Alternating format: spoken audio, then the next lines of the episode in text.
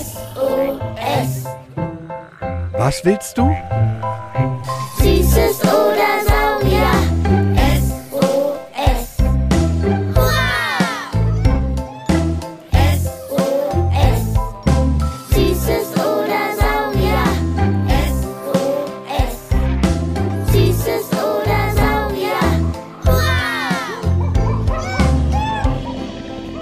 Ein Podcast über alles, was krabbelt, stampft blubbert. und fliegt. Wir haben Süßes. Und wir haben Saurier.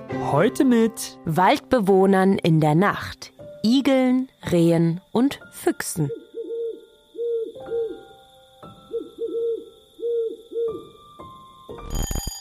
Guten Morgen, ihr beiden. Aufstehen. Ich bin so müde. Es ist kalt. Oh, das ist gemein. Heul leise, Sparky. Leise sein ist auch nachts eine Regel im Wald. Los, zieh dir den Pulli über, schnapp dir die Taschenlampe und den Müllsack. Los geht's. Ich dachte, Eichhörnchen sind nur tagsüber aktiv. Du kleiner Quirl. Ich bin ja nur im Kopf ein Eichhörnchen. Na gut. Mal sehen, welchen Fragen wir heute Nacht hinterherjagen. Zum Beispiel.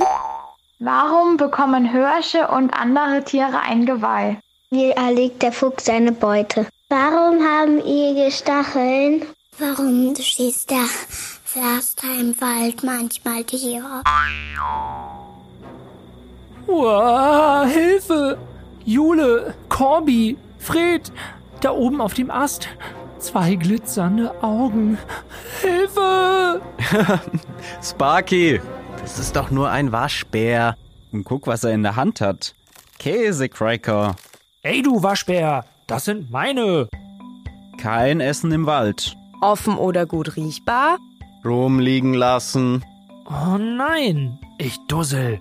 Oh, diese Waldregel habe ich vergessen. Naja, zum Glück hat er es jetzt fallen gelassen, als wir ihn alle angestarrt haben. Der kleine Dieb mit seiner schwarzen Maske im Gesicht. Dabei müsste ich das doch wissen. Über Waschbären und dass man kein Essen liegen lassen darf. Egal wo. Haben wir doch schon in unserer Folge Wilde Tiere in der Stadt gelernt. Da haben wir ja schon einen getroffen, der hier nachts unterwegs ist. Der Waschbär. Ich hör's rascheln. Ruhig stehen bleiben. Ist der süß. Seine kleine, feuchte, schwarze Nase. Und die kurzen Beinchen. Und wow, hat der viele Stacheln. 8000, um genau zu sein. Wir gehen jetzt mal lieber zurück. Jetzt hat er sich nämlich eingerollt. War ihm wohl doch nicht ganz geheuer mit uns. Da hat uns Mariella doch auch eine Frage geschickt. Warum haben Igel Stacheln? Naja, Igel sind klein. Die werden maximal so lang wie ein A4-Blatt und wiegen nur ungefähr eineinhalb Kilogramm. Also wie ein richtig schweres Meerschweinchen. Und um sich vor Raubtieren zu schützen, haben sie die Stacheln zur Verteidigung. Deshalb hat sich der kleine Igel auch eben zusammengerollt. Scheinbar hat er doch etwas Schiss vor uns vier, obwohl wir Abstand gehalten haben. Als Kugel kann er seinen Bauch schützen. Der ist nämlich ganz empfindlich. Und als Stachelkugel piekst sich der Fuchs die Nase auf an ihm und kann nichts machen. Ist die Gefahr vorbei, rollt er sich wieder aus und läuft flink weiter. Seine Stacheln sind so etwas wie ganz spitze Haare. Die können ihm auch ausfallen und wieder nachwachsen, so wie unsere Haare. Und schaut, jetzt hat er sich da in seine Höhle unter dem Busch zurückgezogen. Es gibt aber noch etwas Besonderes beim Igel. Er hält Winterschlaf. Das hat auch den siebenjährigen Jakob interessiert. Ich möchte wissen, warum Igel so ganz lange schlafen können. Im Winter finden sie nichts zu fressen, also haben sie sich angepasst. Im Sommer und Herbst schlagen sie sich richtig den Bauch voll und fressen sich dicke Fettreserven an, damit sie im Winterschlaf von November bis März nicht verhungern. Obendrauf atmet er nur zweimal pro Minute im Winterschlaf und senkt seine Körpertemperatur. All das ist nötig, damit er so lange schlafen kann. Wow, nur zweimal pro Minute atmen? Wir Menschen machen 12 bis 18 Atemzüge pro Minute. Corby, Jakob hat auch dazu noch eine Frage. Wie schaffen es die Igel eigentlich so nur so kurz zu atmen? Einmal, weil sie eine viel kleinere Lunge haben als wir Menschen. Und wenn ihr einen Igel atmen hört, es also rasselt, hat er vielleicht eine Lungenentzündung. Die bekommen die Igel durch kleine Würmer, die als Parasiten im Igel leben. Oh weh.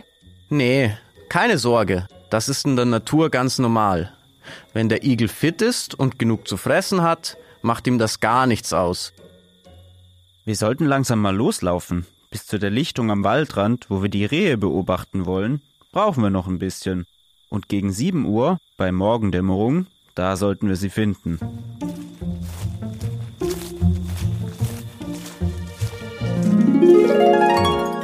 Jetzt laufen wir schon eine halbe Stunde durch den nächtlichen Wald und haben noch keinen Fuchs gesehen. Ich denke, der jagt nachts.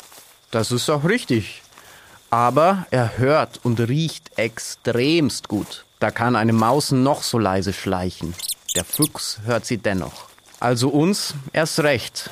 Bloß, er hat seinen Bau meist fernab von Wanderwegen. Und er ist clever. Ihr Kinder, ihr kennt doch sicher auch die Märchen vom listigen und schlauen Fuchs. Ronja aus Berlin hatte da eine Frage. Ob Füchse wirklich so schlau sind wie in Märchen? Ich würde sagen, ja, definitiv. Aber woher kommt das, dass er so schlau und gerissen dargestellt wird, Corby? weil er sehr anpassungsfähig ist.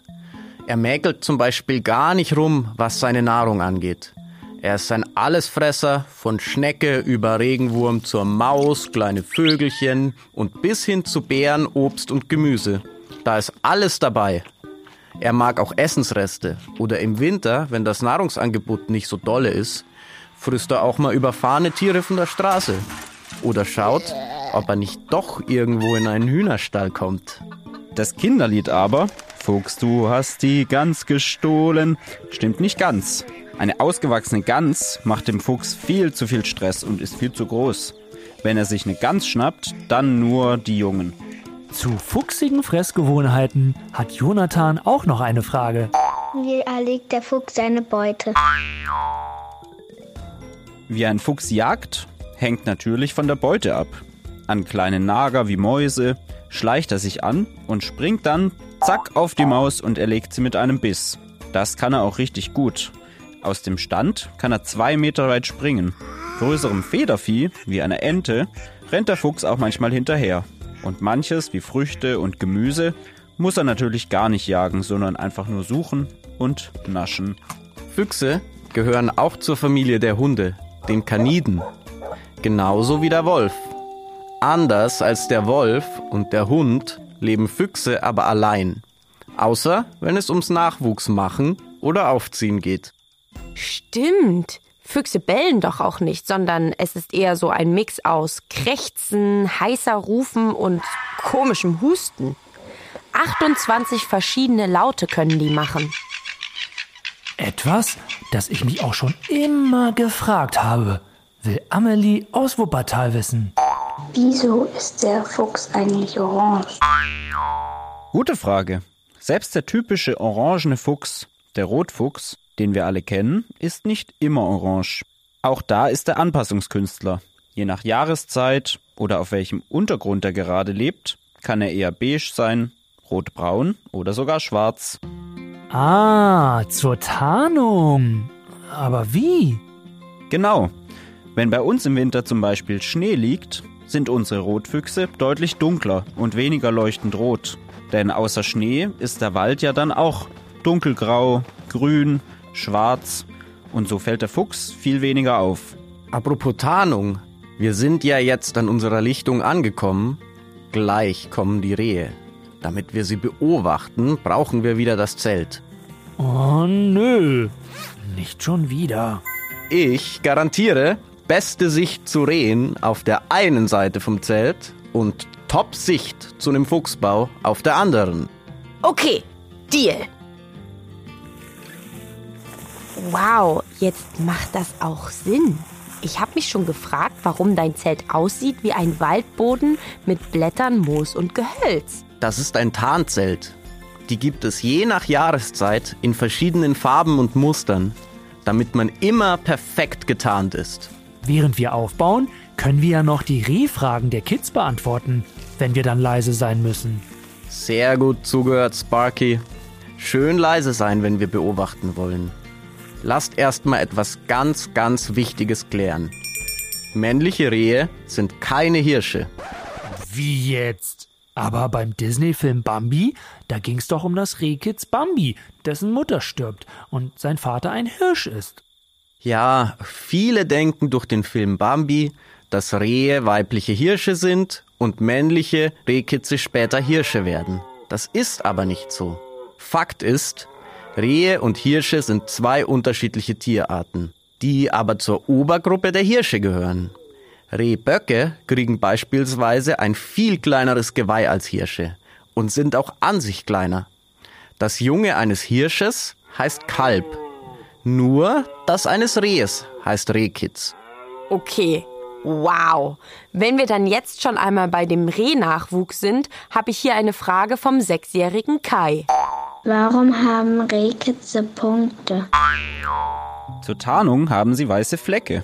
Für Raubtiere ist es dadurch viel schwieriger, ein zusammengerolltes, sich nicht bewegendes Rehkitz zu erkennen. Das ist super wichtig, denn die Ricke, so heißt die Mama, lässt es in den ersten Monaten oft ganz alleine auf Wiesen und Feldern, um Nahrung zu sammeln. Sobald das Kitz groß genug ist, um seiner Mutter zu folgen, verliert es die Tupfen und sieht dann ganz ähnlich aus wie die erwachsenen Tiere. Oft verstecken Ricken sie auch in hochgewachsenen Feldern. Das ist zwar ein super Versteck, aber nicht, wenn der Bauer das Feld mähen will. Wenn dann das große Mähgerät kommt, verfallen viele Rehkitze in eine Schockstarre und können nicht wegrennen und werden dann verstümmelt oder sogar getötet. Oh je, das ist ziemlich grausam. Deshalb können Bauern seit März 2021 auch Hilfe bekommen. Dafür, dass sie sich eine Drohne anschaffen und vor der Maat aus der Luft das Feld abfliegen und auf die Rehkitze dann zum Beispiel Holzobstkisten setzen. Und wieso tragen sie die Rehkitze nicht weg oder scheuchen sie davon? Ein Rehkitz darf vom Menschen auf keinen Fall angefasst werden, sonst wird es von der Mutter verstoßen. Und verscheuchen, naja, da kriegen die einen riesen Schreck und finden ihre Mama vielleicht nicht mehr. Rehkitze bleiben also nicht liegen, weil sie gestreichelt werden wollen, mm -mm, sondern weil sie sich totstellen und so tun, als seien sie nicht da. Ganz genau. Erwachsene Rehe wiederum können vor uns Menschen flüchten. Da hat die zehnjährige Enya aus Leipzig noch eine Frage. Wie schnell rennen Rehe?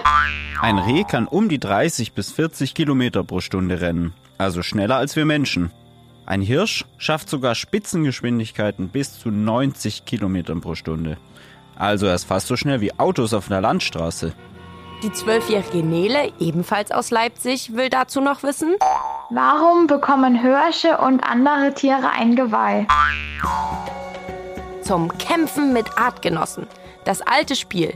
Wer ist der coolste Typ, also Rehbock oder eben Hirsch auf dem Platz? Bei Rehen und Hirschen kriegen doch auch nur die männlichen Tiere ein Geweih, oder Fred? Korrekt.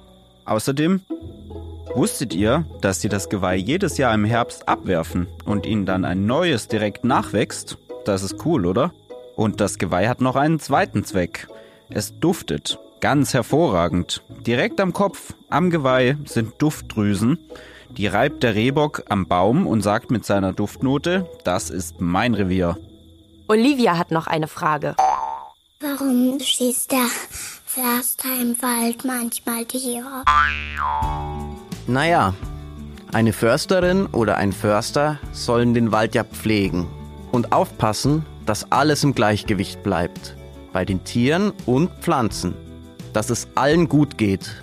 Dazu gehört auch, dass es nicht zu viele Tiere von einer Art geben darf.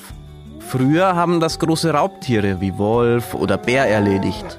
Wegen des Menschen gibt es die aber, bis auf den Wolf seit ein paar Jahren in kleiner Anzahl, nicht mehr. Der Mensch hat sich also selber ein Problem geschaffen.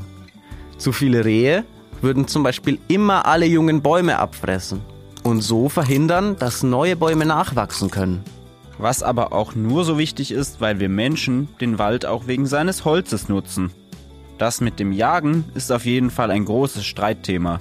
Denn es gibt auch weltweit immer wieder Testwälder, wo niemand mehr jagen muss, sondern sich die ganze Tier- und Pflanzenwelt selber reguliert, weil der Mensch nicht mehr eingreift. Trotzdem sind doch aber Rehe ganz doll wichtig für das Ökosystem im Wald. Auch das ist richtig.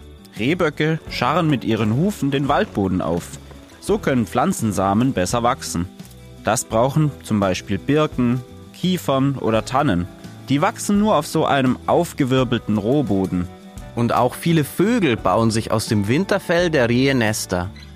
Und Nager knabbern abgeworfene Geweihe an.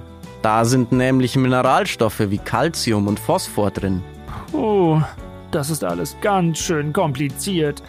Können wir uns jetzt bitte einfach ins Zelt legen und Tiere beobachten? Logo. Von sieben bis neun haben wir jetzt richtig gute Chancen, die Rehe zu sehen. Da grasen sie. Dann zwei Stunden Ruhepause und dann knabbern sie weiter. Los geht's. Da kommt, glaube ich, eins. Ich habe da eine weiße Po-Spitze gesehen. Ihr Kinder, macht auch mal die Ohren ganz doll auf und hört und ratet mit, wen wir hier gleich alles sehen und hören in der Morgendämmerung.